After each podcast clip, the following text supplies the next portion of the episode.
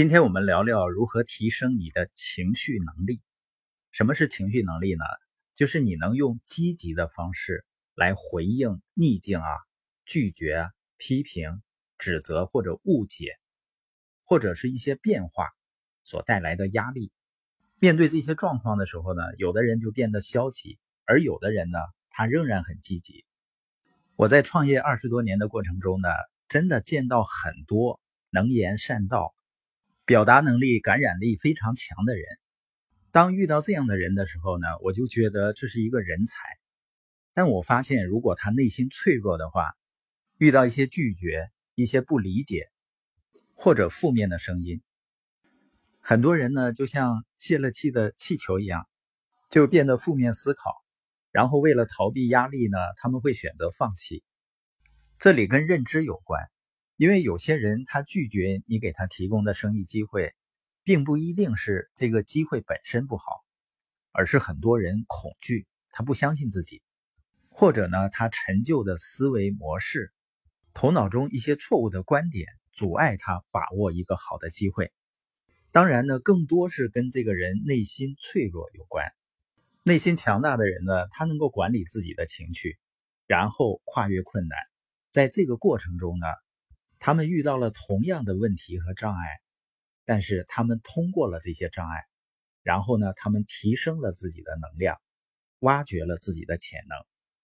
那内心强大的人，他究竟是怎么做的呢？首先呢，他会做一件事，也是最重要的一件事，在情绪中呢，他采取积极的方式。他们从来不会说那就是我的感受，我也无能为力。他们永远不会成为情绪的受害者。说到这呢，我会想到一些人，他不去做一个生意的借口，他会说呢，啊，我要有很多的时间照顾孩子，啊，我没有时间去实现财务自由。照顾孩子当然是必要的了，但是我知道你能为孩子做的最好的事情，就是你实现你的财务自由。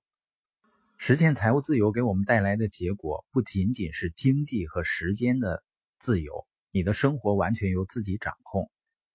最重要的是，你会成为一个情绪非常稳定的人。我觉得这是你给孩子最好的礼物，因为小孩子呢，经常会有情绪波动的时候。就像我的孩子小小贝儿，他也会因为一些事情呢，大喊大叫。我们知道他是无理取闹。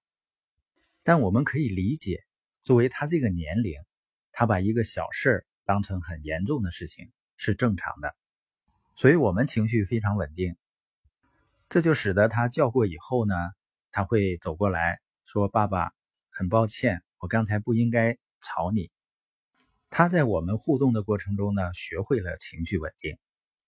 而我要说呢，我们情绪稳定不是我们天生就懂得控制自己。这是因为我们经历了很多拒绝，经历了很多失望，我们仍然选择积极的面对，仍然保持希望，所以我们学会了管理自己的情绪，学会了积极主动的处理自己的情绪。